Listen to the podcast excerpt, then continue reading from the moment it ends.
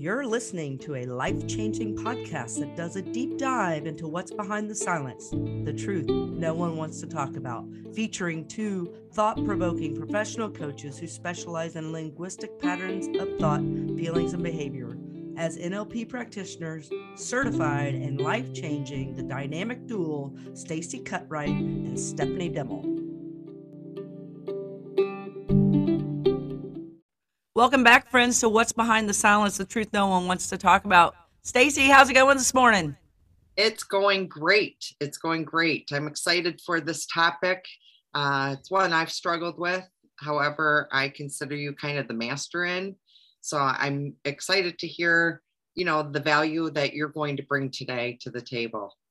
Well, and I don't know if it's uh, a good thing or a bad thing, but I've had plenty of experience with difficult conversations over the years. So um, it definitely is a good skill to have and something that everyone can practice. And it will help your life if you are able to have difficult conversations because those are the ones we typically sh- shy away from, don't you think? Absolutely. You know, the one thing that, you know, I've realized in kind of doing some research on this topic is you know the reason that we we shy away from from difficult uh, topics or situations is out of fear mm. and anticipating what based on past experiences what we're going going to get mm-hmm. and unfortunately why we've gotten these unsuccessful conversations or not with maybe the most positive outcomes is because we don't have the awareness and the skill set, like you were speaking of, to navigate through these difficult situations to have a healthy, positive outcome that we are happy about or content. Yeah. It's scary having a tough conversation, right? You don't know how that other person is going to react.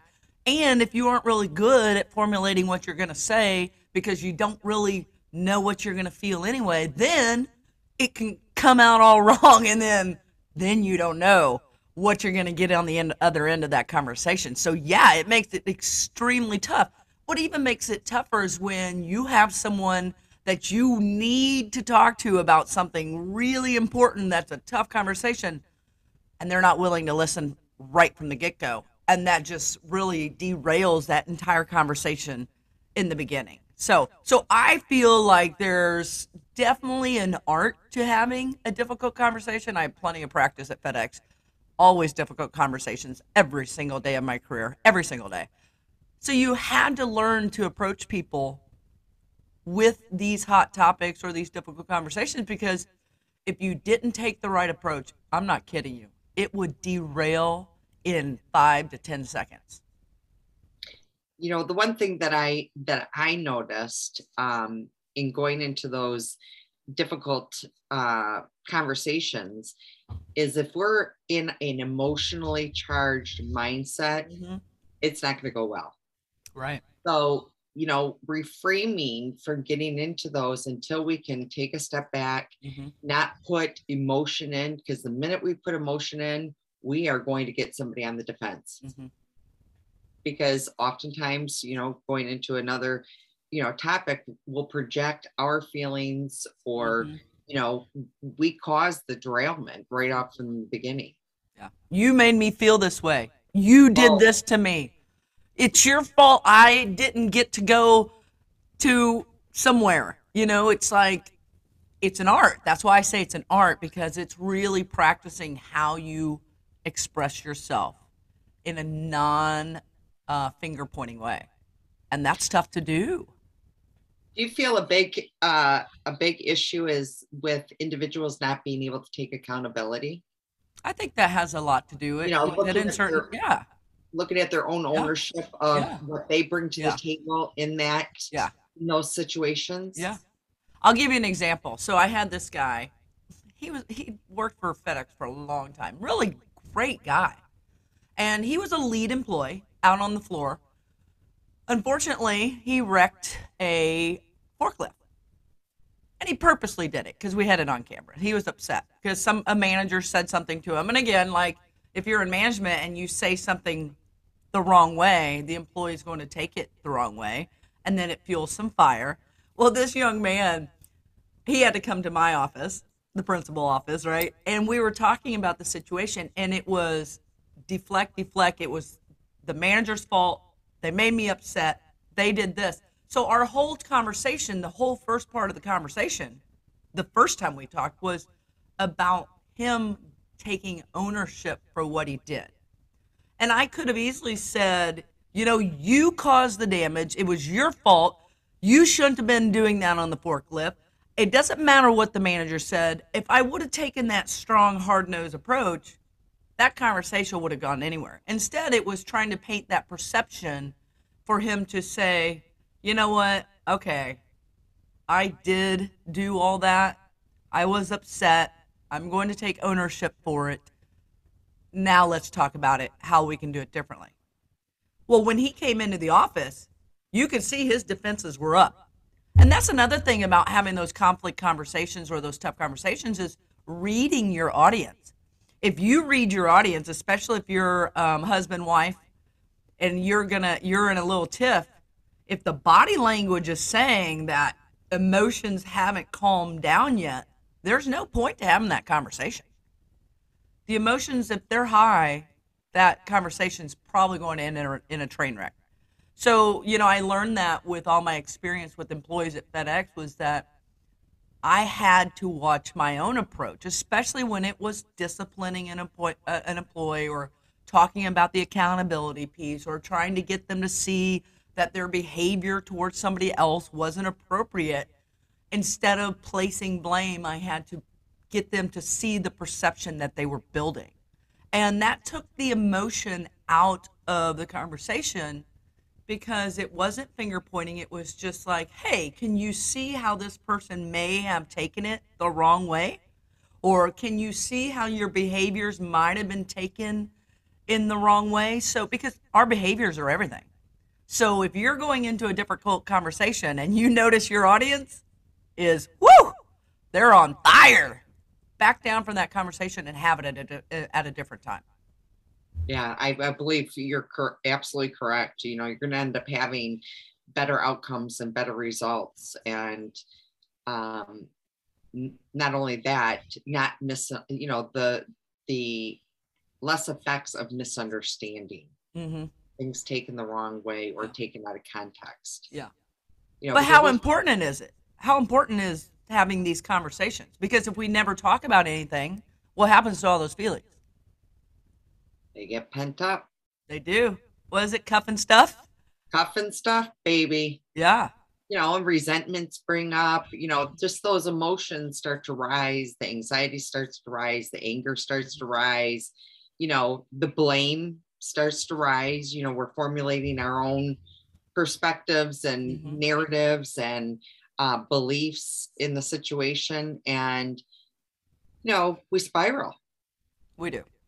We spiral and you know the one thing that um you know i i want to touch on or um and get your perspective of you know what are some some healthy ways that we can enter in or engage in difficult conversations to have better outcomes Are you talking about the seven key components? Is that what you're talking about? Well, I- would like to, I guess we can start with the seven key components. And then if we can move into like steps of, you know, effectively. yeah. Why um, don't you talk about the seven healthy components and then I'll talk about some ways to prepare for that conversation. Sounds great. You know, the one thing about the seven, and, and I had never, to be honest, I had never heard about the seven key components, the seven, the seven C's. Um, I don't know if you had. Um, however, you know, the one thing about that them is having clarity, speaking about exactly the topic you want to speak about and stay on point Right. you know um correctness having your facts you know to back up what you're saying it doesn't always have to be just your self-belief um and just full awareness and consciousness of what is going on. And that comes with that self awareness, um, consideration, you know, trying to look at somebody else's perspective too, not just our own. Mm-hmm. You know, because when we get emotionally charged, we're not always able to to look at somebody else's side or where they may be coming from you know completeness um, was another one. You know how do we want to complete it? How do we want to have the outcome? You know having in these difficult conversations i believe there needs to be prep work. You know kind of be able to to put in your mindset like what how do what is the outcome i'm looking to achieve? And what are the steps to get there because if we just go you know off the cuff i'm going to tell you anytime i just speak off the cuff and don't think or you know articulate what i want to say oh my god it spirals downhill you know you are very yeah. good being able to slow down your mind and be able to formulate your choice in words. Um, and that is a great skill. You are very good at that. Thanks. I didn't always have that skill. Eh, Lots of practice. And and I'm I'm I'm working on that. I'm I'm working on that. And just being courteous is another one. You know, kindness goes a long way. You know, having some empathy and compassion for the other person um, so those are some of the the, the seven C's. Mm-hmm. And um, do you have anything to add? You know, you just sparked something in me. One of the things, uh, and this is specifically for relationships. Many times in a relationship between partners or family members, there might be somebody that wants to fix the problem right away. I used to be that way because I grew up in a family that just fought it out, right? We screamed and yelled at each other. We never really accomplished a whole lot, but we certainly spoke our mind. Probably not in the healthiest way. However, what I've learned later in life is that not everyone wants to fix it right then and there. And the problem with that is when you have one person wants to fix it right then and there and the other person doesn't, if you're doing the talking, the other person's not ready to talk back because they are trying still to formulate what they're thinking. What I've learned through that, because I used to be the fixer because I didn't want any animosity in the relationship. That's how I used to be. And now, rather than jumping in to fix it, like let's say we have a tiff or we have a disagreement about something, now I just walk away because I've realized that even though I was quick to fix, I wasn't quick to really understand how I felt about it in order to express it in a healthy way. So so now if there's any rift at all, I just walk away because I want to be able to come back and formulate my thoughts without offending the person or the people I love the most. And that wasn't always easy for me in the past. And so I think that's really important to understand when you're having tough conversations.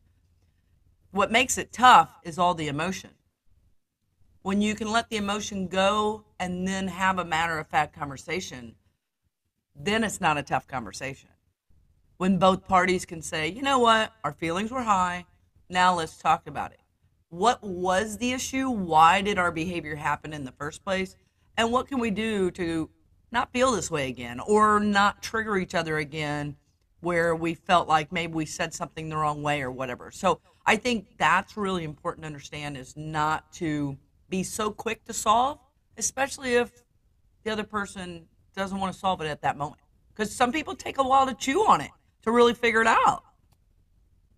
As we've spoke before, I've always been that fixer. Like, let's let's hash it out right now, you know, and because of family dynamics too, you know, mm-hmm. that it's almost like that elephant in the room and it just feels so big. And my husband is one that needs the time to digest, needs the time to think. And, you know, in working with you, this is one thing that I've had more self awareness and, you know, taking that time out and offering him that space. Because to be honest, when I would go or push the issue to resolve it, hmm to be honest, I wasn't a good listener. I was not an active listener. Okay. And I did not have time to process. So oftentimes, not only was it about that situation, it would be about multiple situations that I didn't feel were resolved. Ah, yeah. Okay. Or bringing up things that he thought were resolved or that we had already talked about. And he's like, why are we rehashing this? So I'm going off of topic hmm But and that's he's important. getting he's getting confused. He's like, I thought we were talking about this, and now we're talking about this. And so, you know, in our relationship, I feel our communication is becoming a lot healthier, and our outcomes, instead of him, you know, um, running from them or avoiding, okay, Mhm. He is now willing to engage because it's more of a safe, emotionally safe environment for him to interact with me. Yeah. Because I am a high personality. And so I feel that my husband, and this is an assumption, um, you know, felt like he couldn't match up. Mm, Okay. Like I was always one step ahead mm. and because he didn't have that time and so when we respect you know where someone else is you know if we're looking to get a positive healthy resolution we got to make a win-win Yeah. And you know, we're human too, right? So when we're upset, we want to make sure we're heard. And if we're worried about being heard, we're certainly not worrying about listening. And that too makes it a difficult conversation. You know, absolutely difficult conversation sure. You you can look at them and approach them that oh, this is gonna be tough. However, there's some key things you can do to prepare for that conversation. And like I said, and um, I I think it's thankfully I've had. I always say I, I love every skill I've ever adopted from FedEx uh, with you know the years of experience I had and the the ability and the experience to lead people because you really get a lot you, you learn a lot about human behavior. And what I've learned about difficult conversations, which has transcended into my personal life, is one, watch those emotions. The emotions is what fuels that fire. Don't enter into a conversation if your emotions are high. It's not the right time, it's not the right place, and most likely, how you say it, not going to come out right. Because if your emotions are high, you're clouded. If your emotions are high, you're living off your feelings rather than, um, I guess, um, what's the word I'm looking for? You're living off just, if you're living off your feelings, you're not really seeing the reality of the situation. i was going to say the Yeah. The yeah. the facts yeah, because we all live on our own model of reality of our world that we create within our brain. So what I would I would do if you have tough conversations, one, especially if there's already a little bit of animosity there. One of the biggest things that you can do is really prepare for that conversation. And you said something earlier, and it was really sticking to the facts. And I statements, you know, I felt this way. Um, I perceived it this way. Um, I don't know what you meant, but this is how I took it. Really taking ownership in the conversation. But the first thing I would do is I would really gather the facts, you know, step back, look at the situation. What was my role in that argument? What was my role in the situation, the event that happened? What was my role? Gather the facts, write those facts down, and then create some talking points because talking points can help you stay on track. I was working with a client who struggles to talk to her husband. And so we talked about because her emotions would get really high. So we talked about writing things down, writing out exactly what you want to say and stick to the script so that you can get express everything you want without getting off track and letting that emotion rule you. And so that was one of the biggest things. The other thing, you know, is really practicing. The more you practice difficult conversations, the easier they become. And, and and I think that is really key, especially if you're someone that's never had practical or really had difficult conversations. And then leave the emotion out of it. I know that is super hard to do, but if you want to have a successful conversation, visit the issue when emotions are low. When everybody's on an upswing, right? I always say whenever's, you know, approach the issue the next day, two days from then, three days from now. You can always work it out, but work it out when you both are on an upswing mood, when you're in a better mood and everything's kind of the dust is settled. And then be ready to listen. Oh my gosh. Be ready to listen without interrupting because you will have your turn to talk. Give the courtesy and the respect to the person to allow them to talk because listening is where you can really try to gain that understanding. Ask questions. Don't just try to get your side of the story out because that's typically what we do as people is we want to be heard. So really try to set your stuff aside. That's why when you write down your talking points, you don't have to worry in your mind about what you're going to say. Because they're written down, you have them in front of you, and you can then let yourself listen and give full attention and be present. Be really present with that person. And the last thing I think, and there's some other ones, so I think the last one I would say would be, you know, be transparent and honest and fair without judging and without pointing fingers. The more you can accept responsibility for how you perceive the situation, the better you can talk about how it made you feel. And, you know, emotional intelligence is everything in a conversation. And for our audience, if you don't know a lot about emotional intelligence, there's a lot of research out there to be able to help you practice emotional intelligence. Some of the clients I work with, that's one of the biggest things we talk about is emotional intelligence. How to control your emotions, especially when you're upset. So I think those are just some tips to help. You know, there's a couple things that that when you were speaking that stood out for me. And one when you were talking about um, you know, key points, um, talking points.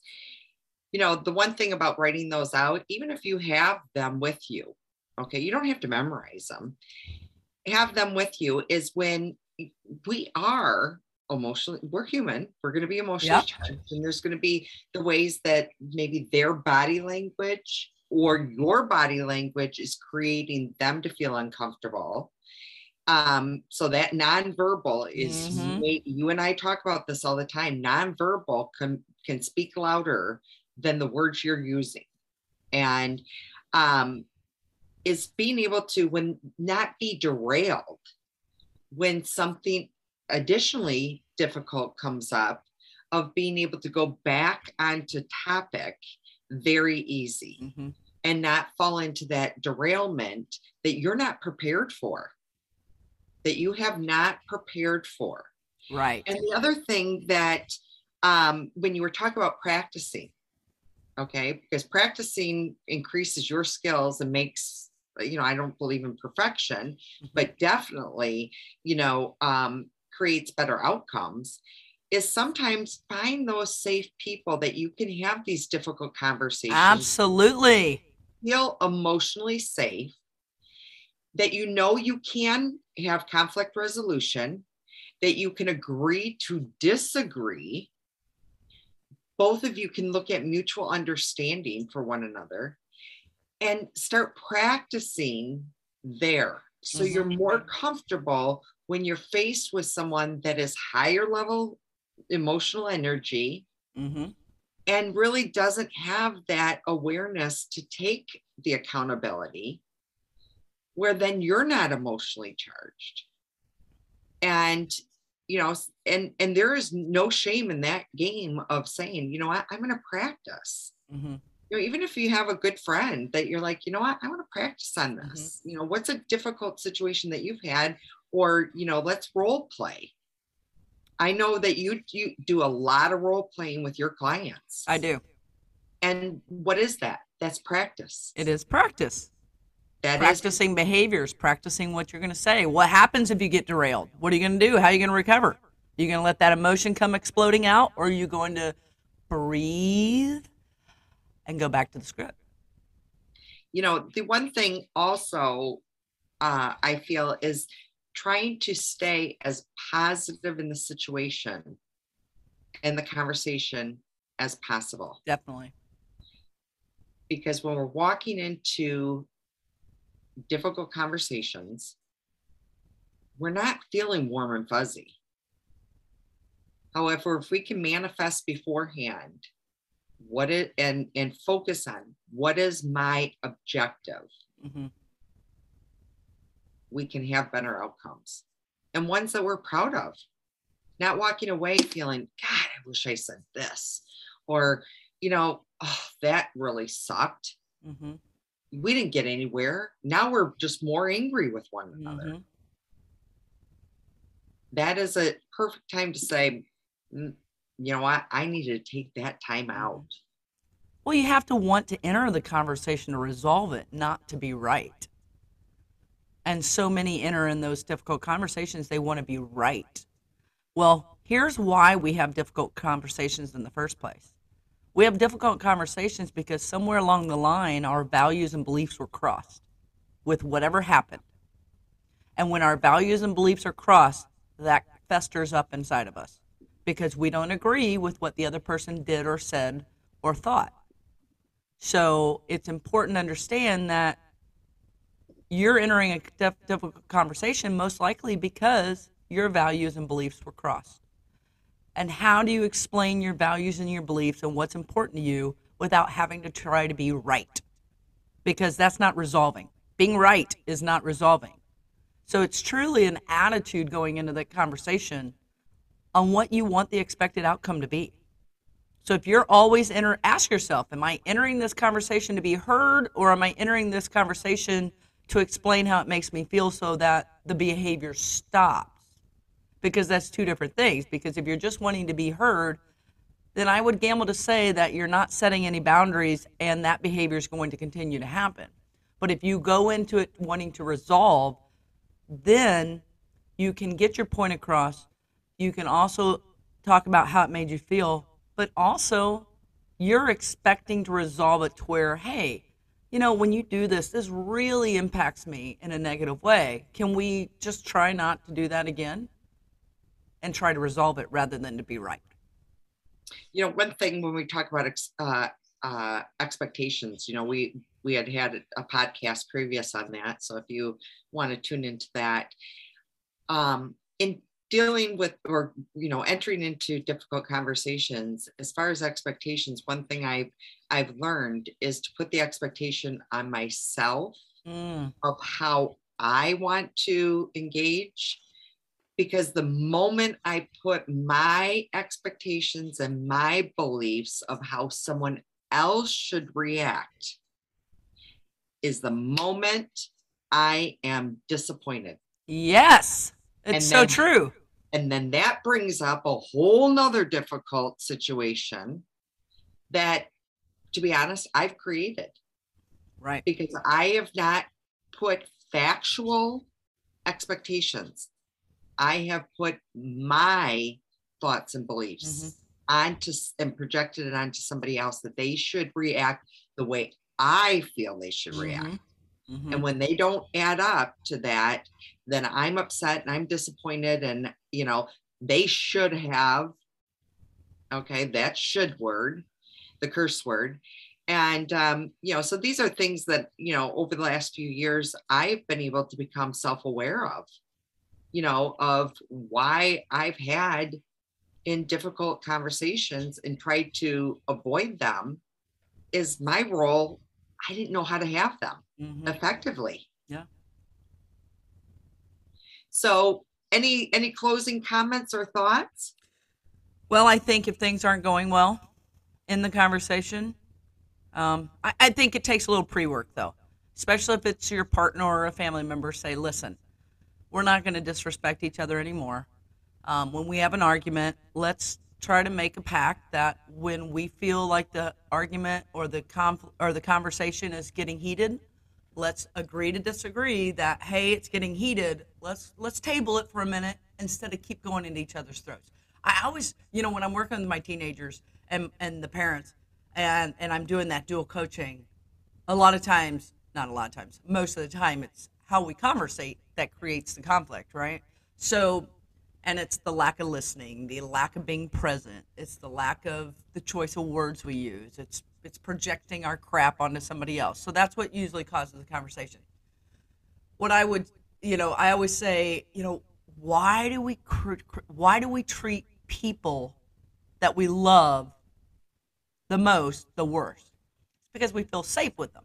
However, there's a boundary there that we allow to be crossed over and over because sometimes we don't know how to reset that boundary. When I'm working with parents and teens, I talk about, you know, what what's the language. I actually can pick up on what they're saying to each other and how they're taking it offensively because it they just keep rehashing old stuff. It's like we're that old that wound, you keep putting salt in it. Like you never let the issue die, you just pour a little more, more salt in it. So have a pact with each other that when you feel the emotions are getting high or you feel like you're about to explode, hey, I love you too much. I'm going to have to walk away because I feel like I'm getting really emotional here. Can we come back to this when I settle down a bit? When you can honestly say that to your partner, just like that, or to your kid or something, when you can say that, just like that, hey, this is on me. I'm getting riled up. I need to calm down. Do you care if I walk away for a bit and we table this? There's nothing wrong with that. But do some pre work. Pre work will help you in the actual situation. If you say that, oh, I'm right then, and you don't have any pre work, it's just going to go to hell in a handbasket really quick. So do your pre work. If you don't like the tone or the way conversations are being held in your family dynamic, talk about it in advance, set some ground rules, and say, hey, we all love each other too much to treat each other like this. I wouldn't disrespect my enemy like this. Set some pre work, and then that helps you enter into those conversations a little bit better to where you don't have to um, have it be a catastrophe. So that's my two cents. I think your two cents are worth about 10 or 15. Oh, thank you. well, folks, on Wednesday, we're going to be talking about projection and deflection. And boy, when, when you brought this topic up or thought uh, of this topic, I will tell you, kind of the anxiety already started to, woo, I could feel it. Yeah. And so, you know, I, I, we look forward to you tuning in on Wednesday. And thank you, as always, for joining in. And feel free to reach out with any questions, topics, or ideas that you have, or even your your constructive criticism or, or positive feedback. And as always, smile and be kind. And don't forget to do better, be better, and treat people better. See you next time. Bye.